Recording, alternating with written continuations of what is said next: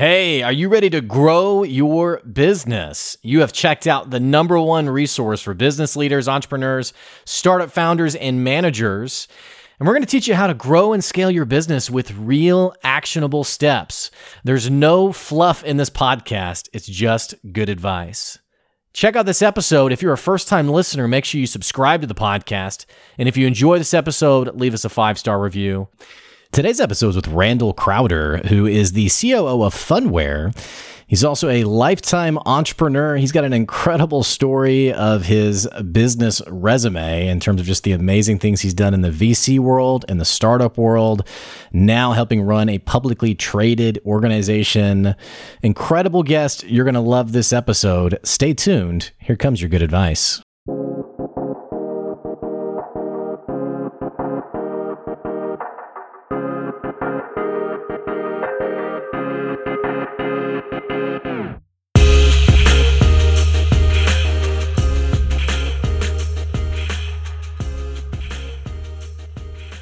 Hey, welcome back to another episode of the Good Advice Podcast. Hope you're doing well today. We're sitting down with Randall Crowder, who's the COO of Phunware.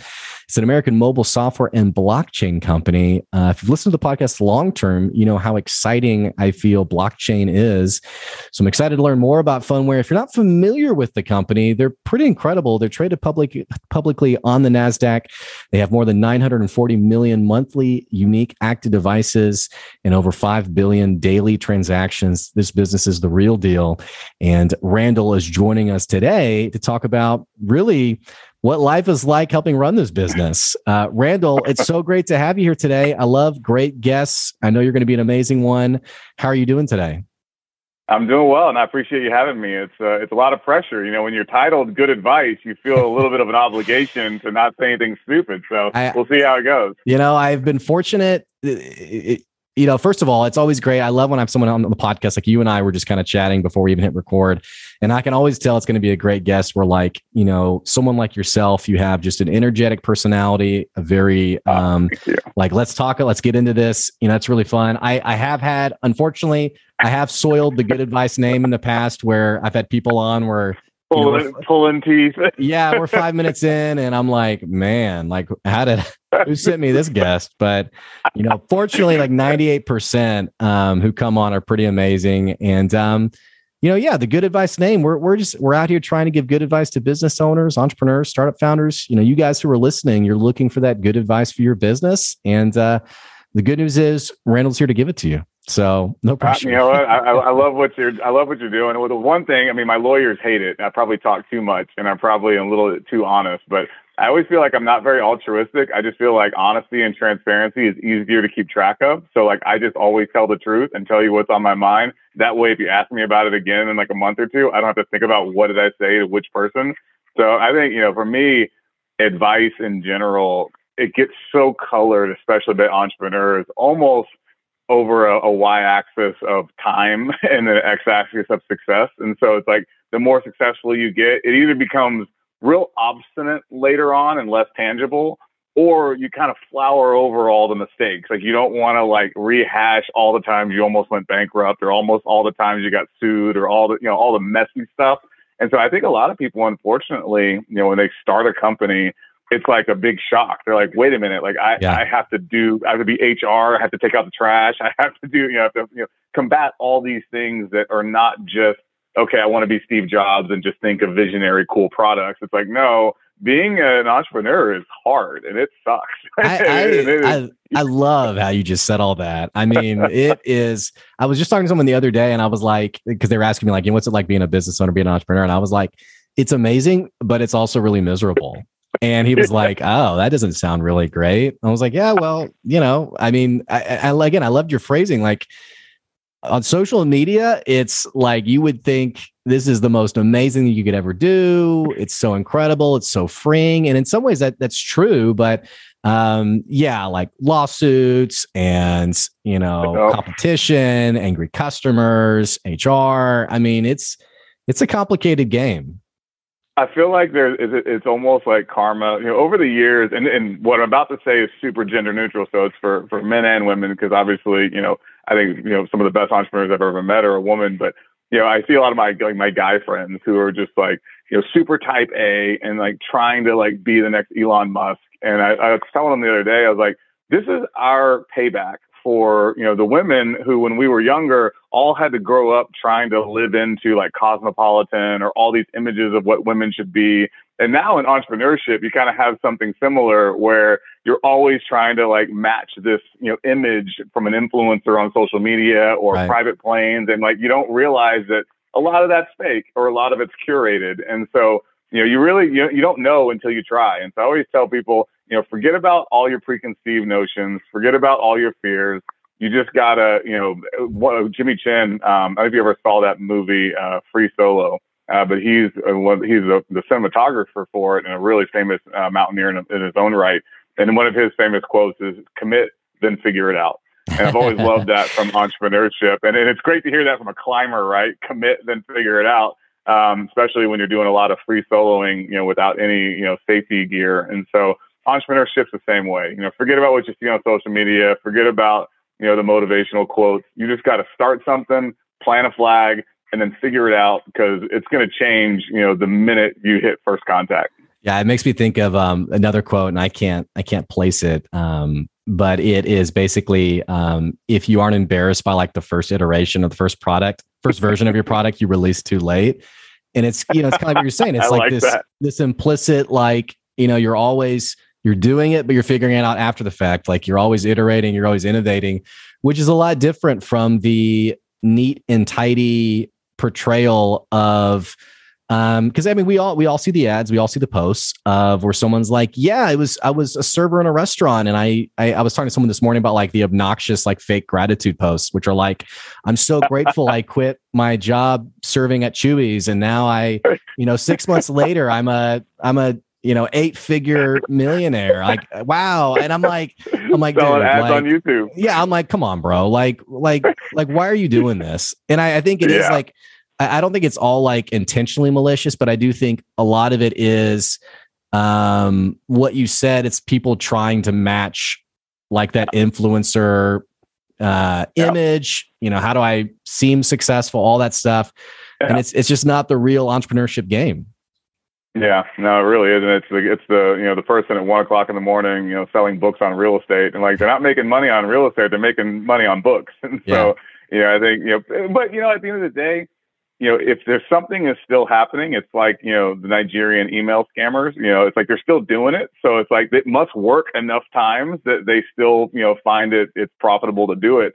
Um, and so I think you know if it is up to the entrepreneur, and that's part of the journey, right? You need to make mistakes you need to start companies with the wrong people. You need to have falling outs with your friends who you thought would make good business partners. Yeah. You got to get sued. You got to, you know, there's just things you need to do to kind of just, you know, toughen your skin and, and understand, you know, what it really is to be a business owner.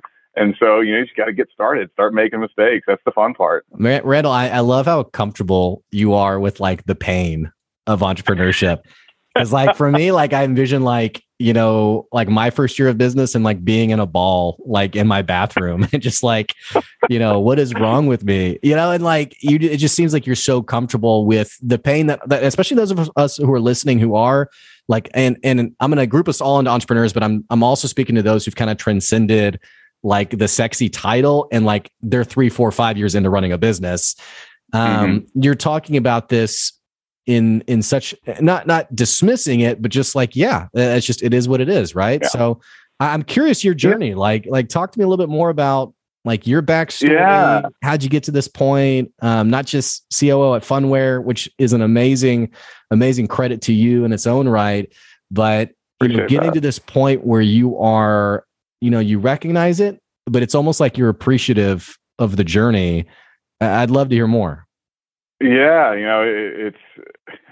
I always say, you know, I've made a career out of collecting jobs I'm probably not qualified for. but you know, what what better definition for entrepreneurship than doing just that? Because I mean, who's ever qualified to do what they're about to try to do because they're doing it for the first time, at least for them. Um, so I actually, you know, it's weird. You know, so I I got started you know, kind of very circuitously. So I went to the military. I went to West Point for undergrad. Um, I went in, you know, I'm dating myself now, but I went in before September 11th. So I had no idea what I was getting into. You know, one of my good friends at the time had convinced me to go. And I was like, wait a minute, you got to be in the Army, right? He's like, yeah. I was like, oh, no, thanks. And so I did not come from the mil- a military family. Had no, you know, desire to be some, you know, patriot. Um, but over the over the months leading into kind of, you know, college applications, he convinced me, and I did always have this internal sense of if you show me a challenge, if I don't know the challenge exists, I don't feel bad about myself for having missed out on that challenge. If you tell me the challenge exists and I willfully decide not to do it, it's like I'm admitting something about myself, like I was scared or I didn't think I could yeah. do it. And I've always had this innate sense that like, well, crap, now I got to do it. And yeah. so he kind of kept pestering me, and I was like, man, if I don't go, right? I, was like, well, there's no way I'll, I'll, I'll apply, but there's no way I'll get in. So lo and behold, I ended up getting in. And I'm like, damn it. So I was like, now I got to go. so got in. Um, you know, Rumsfeld was downsizing the army. Um, you know, literally everything was kind of, you know, it was peacetime.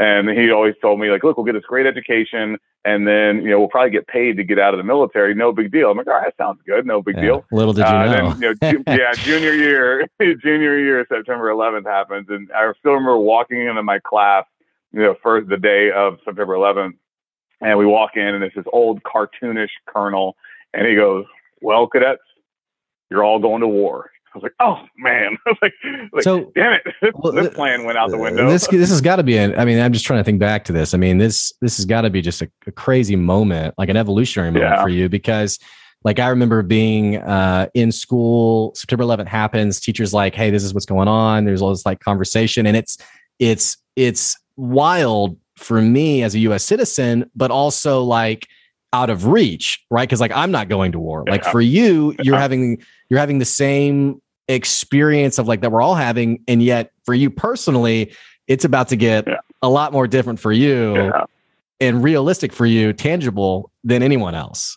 So yeah, it, it, was it was pretty wild because you know, and then you know, you and actually at one point, one we thought one of the planes was actually targeting West Point, and so there was credible evidence. You know, so even the actual post kind of went down, went on lockdown and kind of high alert. But you know, if you fast forward, um, you know, wouldn't change it for the world. You know, was deployed uh, a lot of times, was in a, in a kinetic unit, um, Army Ranger. Um, you know, it was a very defining experience because you know, you're dealing with a war that we had never fought before. And so all of the real leadership and decision making had to be pushed down to the smallest level. So you learn a lot about, you know, leadership because it's not big tank movements on open deserts against, you know, a fake, you know, Soviet Union enemy. It's you're in a village, you don't know who's enemy, who's friendly. You're doing, you know, one minute you're a trigger puller, another minute you're doing, you know, you're handing out candy to kids. And so, and you have to play those roles very, you know, seamlessly. Um, but you also have to trust, you know, kids. You know, I had, you know, 18 year old, you know, enlisted, you know, specialists negotiating ceasefires with tribal leaders. And so, you know, it's like you, you really have this incredible appreciation. And this has always stuck with me for your, your resume, you know, your your college experience or where you went to college or your upbringing. You know, nothing is a, such a great normalizer as getting shot at. And so, you know, I've always appreciated that, you know, the best ideas don't necessarily come from the most likely sources. And so be, making sure that everybody has a voice and everybody participates in any sort of ideation or strategic planning or tactical execution. I always, you know, have kept that with me to make sure that everyone's voice is heard because you never know when the really great idea um, is right. going to come up or who it's going to come up from. But I will say, being in the army will teach you, you know, you either love a boss or you hate a boss. I've learned that I do not like having a boss. Um, bureaucracies are not for me. Uh, and so I, in the military, I was always doing a lot of like odd things and, and kind of just kind of carved our own path. So I liked that small unit leadership, uh, but ultimately knew I wasn't going to stay in the military. So got out of the military, um, and then got into venture capital because again, you know, I didn't want a boss. And so I also, I knew I wanted to start a company, didn't know what company I wanted to start. So thought, what better thing to do than be, learn venture capital so that I could see a bunch of entrepreneurs and how they did it and kind of know my enemy as well. If I'm going to have to raise money from VCs, I should work within a VC to kind of learn what they're going to think uh, and how they might think of me as an entrepreneur. And then fell in love with it. Um, it was one of those things where I love, you know, entrepreneurship. You know, entrepreneurs are like little drug dealers. You know, they you just they're they're always pushing product and you can't get enough. And I love like passion and innovation and people just you know swinging for the fences, knowing full well that 95% of them are going to fail, but they're still trying anyways. um, and so I ended up taking over an angel network. Um, ended up growing that to be the most active angel network uh, in the country, the Central Texas Angel Network. Um, and then used that to start my own fund uh, that was focused mostly on uh, healthcare technology ironically, while I was doing angel investing, I helped with the first one and a half million dollars to start Phunware back in 2009, uh, and then just kept, you know, you know, kept kept, you know, on my venture capital career track. And then about five years ago, uh, Alan and I were riffing on where Phunware was and his plans to kind of take it public and to kind of expose it to more, you know, to, to blockchain. And I was doing some things in blockchain. And so I ended up agreeing to invest in the last private round uh, before we were going to go public. And then the old COO, great guy named Scott, ended up needing to step away for some health, uh, personal health reasons. And Alan said, "Hey, you know, you've been doing this VC thing for a decade now. You know, it's fun, but you know, I know you keep talking about wanting to be back with a team. You know, I miss the camaraderie of one team, one fight. Yeah. Uh, he said, "You want to, you want to take this, you know, take Phunware to the next level and help build this thing with me." Uh, and so I think I surprised myself. I think I always knew I wanted to get back to a company. Um, but you know, it would take a very special company solving a big enough problem for me to want to do it. And you know, when it when you kind of mentioned it, it was a no brainer. I was like, absolutely. And so it's been a been a wild ride ever since.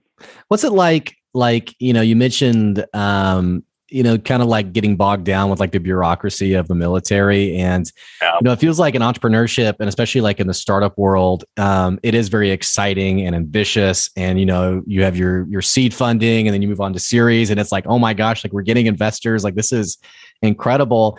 And, and I have no experience in this, by the way, but I, I just, my perception is like once you become publicly traded, there, uh, I just, I envision like a lot more inflexibility and, and yeah. a lot less agility. So like it, what is what's it like navigating that uh, at the scope and like the space that you guys are in? I mean, is that does that like um does it bog down your entrepreneurial spirit? Is it yeah? I mean, what, what's it like? It's a great question. You know, so I think it it's not they're not mutually exclusive and so i find that most entrepreneurs or not most entrepreneurs a lot of entrepreneurs punt the stuff that they don't really want to do. And you can you can get by doing that until you can't. So it's the entrepreneur who says like okay i want to start a company. Um, i don't i want to bootstrap it right? Because that's what everybody tells me to do. And you know i'm not going to go pay you know some some big law firm all this money to start my company. My my cousin's a real estate attorney. He'll he'll hook it up. Yeah. and then that's fine. And for like years it's fine. And then like three years later, you're doing something and you look back and your docs weren't formed the right way, or you don't have certain provisions that would have protected you, and you're like, oh shit, and like yeah. it bites you in the butt. Yeah, yeah. Um, and so it's the same thing I think of when I think of bureaucracy. You know, so it's called organizational development or organizational rigor. And so, as an entrepreneur, I've always coming from the military where it was interesting. You kind of needed the foundation of the bureaucracy, which we always had. But then when we went into Iraq and Afghanistan, there was no playbook for it. So while I was super excited and glad that the bureaucracy of supply chain and you know the bureaucracy of you know certain things that would support us in theater was there, once we went outside the wire, it was very entrepreneurial. We were making stuff up as we went. Um, I kind of look at you know entrepreneurship now the same way. Like you need good best practices. Like you need a good CRM, you need a good, you know, ERP, you need a good, um, you know, you need good discipline around what you're building so that you can ideate, so that you can do product management. Anybody that's ever done product management will tell you, you know, who's your dev manager? Do you have a program manager? Do you have a product manager? Like who's managing the stories? How do you, who's managing the research? How are you, do you know what to build?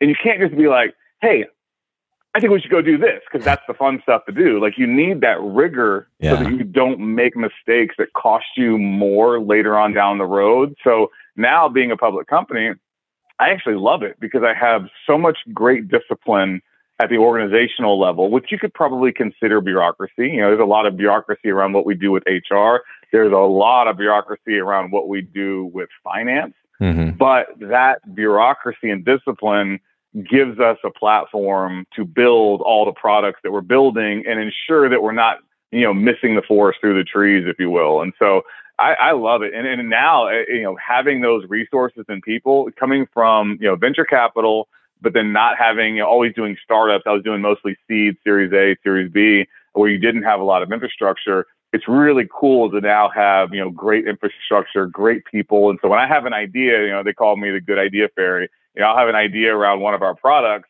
and then immediately to see my team spin up design, spin up storyboards, spin up, you know, what would the engineering kind of Gantt chart look like? How do we prioritize features? You know, when can we actually deploy this? How are we going to QAQC it? Like it's cool to see all that just work. Um, and so similarly, you know, in the military, hey, we're going to go, you know, we're going to go invade this country. All right, now all of a sudden, all these things and all these wheels have to get, you know, spun into motion. If you don't have that as an entrepreneur, you're going to fail. You have to have it. I love that insight because I think a lot of times people get into entrepreneurship because they, it's like they're embracing like this creativeness within them, like this, yeah. it's this passion that's linked to creativity and like you know your imagination is running wild you know what all could happen like where could this go one day and then someone like yourself who says like well hey like how are you like how are you structuring this how are you organizing this yeah. um, and, and i've had this conversation with lots of people and sometimes the pushback I get is, you know, oh man, you're being a downer on my creativity. Like you're really, you know, you know, you're really bumming me out. And it's like, you know, you really need a little because I and I think the reason for it is a lot of us have left like the corporate world to do entrepreneurship. Yeah. And so yep. sometimes it feels corporate to instill those things. Uh, but I, I, think you're 100% right. At some point, you need that. And I love the phrasing you use that rigor, that organizational yeah. rigor, that discipline to be able to scale, to grow, and what have you. Um, since you were running an, an angel investing network, you know, I'm curious like, did you come across startups that, you know, they were looking for investing, but they were resistant to you know creating that structure creating that foundation um, or or do most people once they get to the point of funding are they pretty pretty open to yeah whatever systems we need to put in place we'll do it? Yeah you know i more often than not i probably see it's not a it's not a chosen resistance. It's just a function of experience. It's just a function of punting all the hard problems. Like you just say like all right well i'll get to that and i'll get to that and i'll get yeah. to that and again, you can manage that. You can spin those plates. Um, and sometimes it never bites you in the butt. But, you know, it, when it starts to, when the wind starts to blow, spinning too many plates gets real chaotic. And so it's cool when it's all still. Um, but when the chaos ensues, and it typically does, then you kind of regret not having all these things. And I think the other thing is, you know, for me, I've always been big on expectation management. And so like if you're trying to recruit and and, and retain some of the best talent, they're gonna expect I mean if they come if you're like, hey, you're hired and then you show up and you're like, um, yeah, business cards, like a computer, like what are we doing here? Like, oh, well, um, you probably just use your own personal computer, right? Like, okay, great. All right, where do I file like an expense report? Okay. Um, well, just get, I guess just give us the. Re- all of a sudden, it starts to get a little wonky, and you're like, "Wait a minute! Like, is this a real company or not?" And so, yeah. some of the, you know, when we bring on, you know, salespeople, you know, you want to be able to train them on like HubSpot or Salesforce. You want to be able to have a lot of content to be able to get them up to speed relatively quickly. You want to have that rigor and how do you onboard somebody? And so, it's setting expectation because the very best people, you're not doing them a favor you know, they're doing you a favor. Like, and, and in the best world, you're doing each other a favor, right? But I, I say the the A players, you know, they, they can do anything in the world they want, and and you're you're so blessed to have them, and so you want that rigor to bring them on in a structured, professional way, even as a startup. So the best startups I saw, you know, ran their startup like a big business. It didn't mean that they became slow and archaic it just meant that they put their best foot forward, whether it was operationally, with sales, or with their customers. And it really, you know, you could tell. And then the other thing that I would always look for, regardless of their commitment to discipline organizationally, was just commitment to the business. Um, I remember one day I had two back to back pitches, and it was just ironic because the first one was two guys from Wall Street um, who had talked the entire presentation about how much money they made And then I just asked them like how much were they putting into the deal, and they were like, well, they literally flippantly said like, well, that's what we're here for. Like we're we're here for your money. Like we're not putting our own money in. I'm like, hey, that's a totally fair answer. If you can play with the house's money, by all means, you should.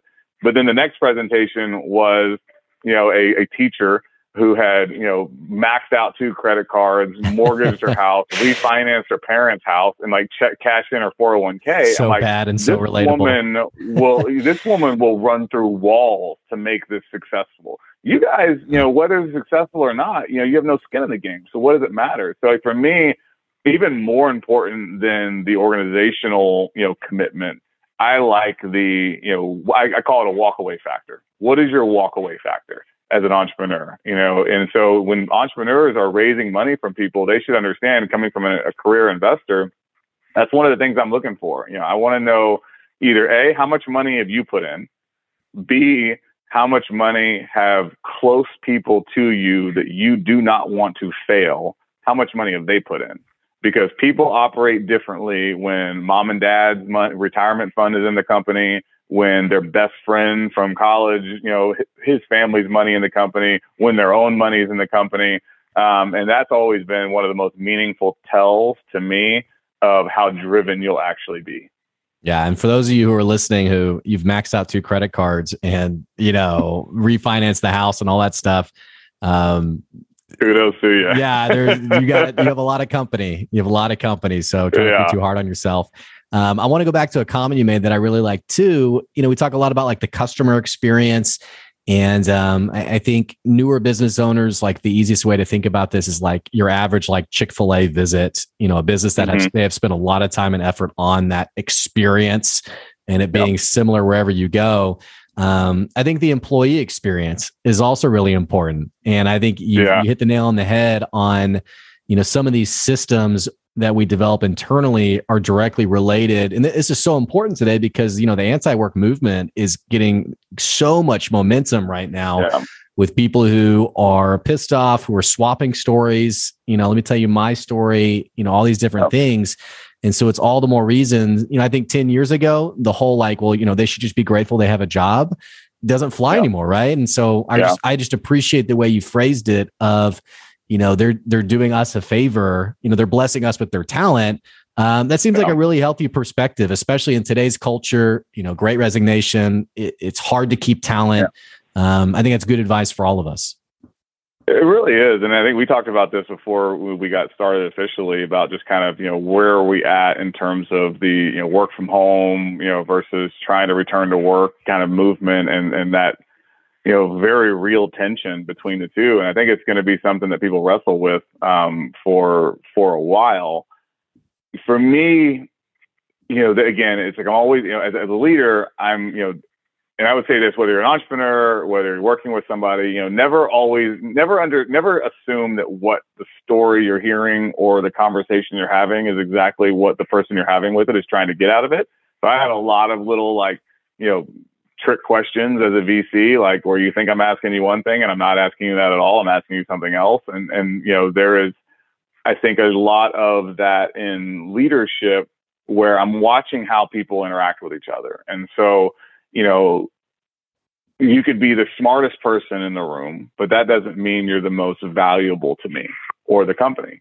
Um, and I think for me that, you know, I am I am big on camaraderie. And so as much as I appreciate, you know, all of the talent we have, I am looking for some of our talent to self organize. And it's been really cool to watch. And so, like, one of the reasons why we're looking at New Space in, uh, Newport Beach area is that team is like chomping to get back into the office together. They don't have to. They're incredible engineers. They're incredibly, you know, a lot of our engineering talent is over there.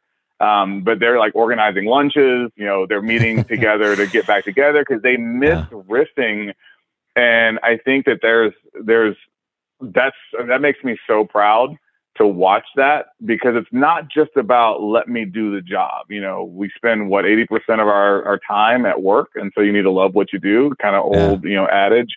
Um, and, and they, they want to work together because you know, the crazy thing is nobody's really talking about the inefficiencies of working from home. You know, I, I have, I, I, and I do it all the time where I'm trying to get people off of this idea that everything needs to be a meeting you know, I'll have a I'll have a 30 minute meeting for something that, and if they were in the office, they could just pop by. I have an open door policy. They could be like, hey, what do you think about this? And it's like, you know, maybe it's, you know, something Two branding seconds. for the product Yeah. or a feature or something. I'd be like, you know what? I like that better. And then we're done versus, hey, do you have some time? Let me get on your calendar. And then we've got to riff for a couple minutes. It just, you know, it's almost less efficient. And so I like that just that ability to riff in real time with people. Um, and that's not going to be for everybody, but the kind of culture we're building at Phunware, that's what we want. Um, we and we want people who are asking us, "Hey, when are we going to get back to the office?" Not, "Hey, I'd really like you to come in on Mondays, Wednesdays, and Fridays." Like I, and so my goal is going to be to try to create, you know, really great environments for people to be at their best uh, and have access to systems that make their job more efficient. Yeah. So that commute becomes something that is, you know, they're okay. You know, it's like, look, I, I'll feed you. You know, come in. We're, we're gonna have you know catered food all day, so at least you don't have to cook breakfast and lunch. And you know, you want to bring you have a, a dog run. so you want to bring your dog, bring your dog. Like so, uh, you know, we're gonna try to make it, you know, a place that it's not about, you know, I'm avoiding health or I'm avoiding the commute. It's like I can't Right. wait to get to the office to build something great together. Yeah, yeah, that's really special, and I think I think the um, intentionality you're giving. I mean, it, it says a lot to you know a lot of people. It, cultures like the afterthought, and uh, one of the things that I've been Yeah. talking a lot about some of my customers and on social media has been you know culture has to be now. I mean, it, it, this is, this was true a few years ago, but all the more now. It has to be a deliberate strategy, like just like a marketing strategy, absolutely. you know, whatever else. It can't be an afterthought, and um, it's just it's exciting to hear about what you guys are doing and, and some of your um, where your mind is. Um, I appreciate it. Randall, we're running out of time. Tell me, I'll ask two questions. Uh, we didn't really talk about Phunware, which I, I apologize. I mean, sometimes people Yeah, come on all and I'm like, man, this person has so many great insights. It's easy just to run wild with just, you know, their insights and perspective. Um, what do people need to know about Phunware? And second of all, what's next for you? Not necessarily like, you know, job or anything, but like, what are you putting your attention on? What are you focusing on? What are you spending your energy on? Um, those two questions, Yeah, we'll wrap good, up. the good answer is it is one and the same. It's Phunware. So you know, from a, from a, from a high level perspective, um, you know, we started kind of the mobile the mobile movement. I mean, if you will. So we started Phunware in 2009. Uh, we built the first NASCAR app. We built the first NFL app. We built all of Fox's mobile application portfolio. So we were really good at building mobile ecosystems uh, for millions of customers. Now it's no longer good enough just to have a mobile application. Everybody's wrestling with, you know, how do I deliver what I call contextual engagement? Some people call it digital transformation, but it's this idea of how do I get the right content for the right person on the right screen at the right time in the right place to drive profitable behavior. And so what we're doing now is using mobile to tech enable user experiences at smart venues. So hospitals, hotels, luxury residential buildings, even workplace, since we were talking about workplace, I want to turn your mobile phone into a mobile concierge. So we license mobile software to do just that. Um, and so, you know, whether it's not, you know, so we do these really immersive maps so you don't get lost on property. You know, you can book amenities, you can, you know, call valet, you can, you know, do, you know, book conference rooms, you know, whatever, whatever your unique experience is, we put it all at your fingertips um, using a mobile device. So it's really cool kind of you know Minority Report type stuff. So if you've seen yeah. Minority Oh. Report with Tom Cruise when he's walking through the mall and the holograms are popping up and the It's advertisements are customized to each to person. Exactly. Yeah, yeah. That's so cool. that's what we do. Um, we just use a mobile device today.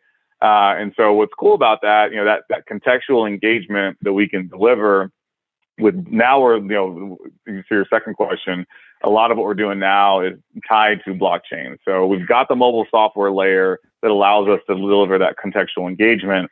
Now we're using blockchain to verify that engagement, but also incentivize that engagement. So we actually have two different digital assets, PhunCoin to deliver, you know, kind of verified data, uh, and then PhunToken, which is basically to value that engagement. So every time you click on something, share something, like something, do something, engage with a brand, you're informing a data profile about who you are, what's important to you, and sometimes what's even around you. And so we want to basically pay you for that. So we're going to reward you for doing the things you naturally already do. Our software can do that. Um, so that's PhunToken. It's actually available now on buy.phuntoken.com. And so we are the first public company to issue our own cryptocurrency. You know, there's a lot of there's a couple of public companies that mine uh, Bitcoin, but there's nobody that's actually navigated the regulatory minefield to actually do this um, as a public company. And so that's exciting to be the first.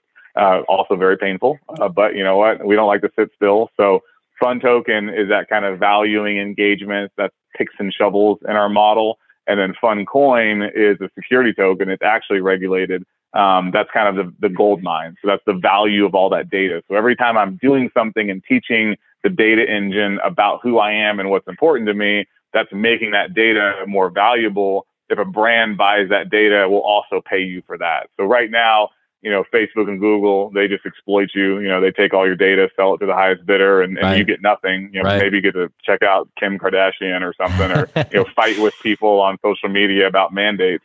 Uh, but you don't get any compensation for it, even though right. it's your data. So I always yeah. say it's like someone just shows up on you know your parents' land and, and plants an oil rig, and they're like, you're like, wait a minute, what are you doing? You're like, yeah, yeah, but we we we paid for the rig. You're like, yeah, but it's my land. Like, like it doesn't matter. We paid for the rig and the labor to pull the oil out. And you're like, that doesn't seem right. But that's what's happening with data. And so we want to kind of change that model. So we're taking all that we know about mobile software because we live in a mobile first world. It's quickly becoming mobile only. We're injecting blockchain into it um, to kind of take it one step further uh, and hopefully build a truly decentralized data economy. So, you know, taking the ability to not only engage people on mobile, verify that engagement and incentivize that engagement as one kind of virtuous ecosystem it's a big big idea, but you know, you might as well go big or go home. Man, it blows my mind just like what could be what could be true like just even 5 years from now. I mean, it really Absolutely. blows my mind. It's really exciting. And um, and credit to you, man. I, I know this is probably. I mean, my brother he he helps businesses roll out crypto assets that are um, regulatory compliant, and uh, he was like, "Yeah, I love it, but it is really messy, painful, really clunky."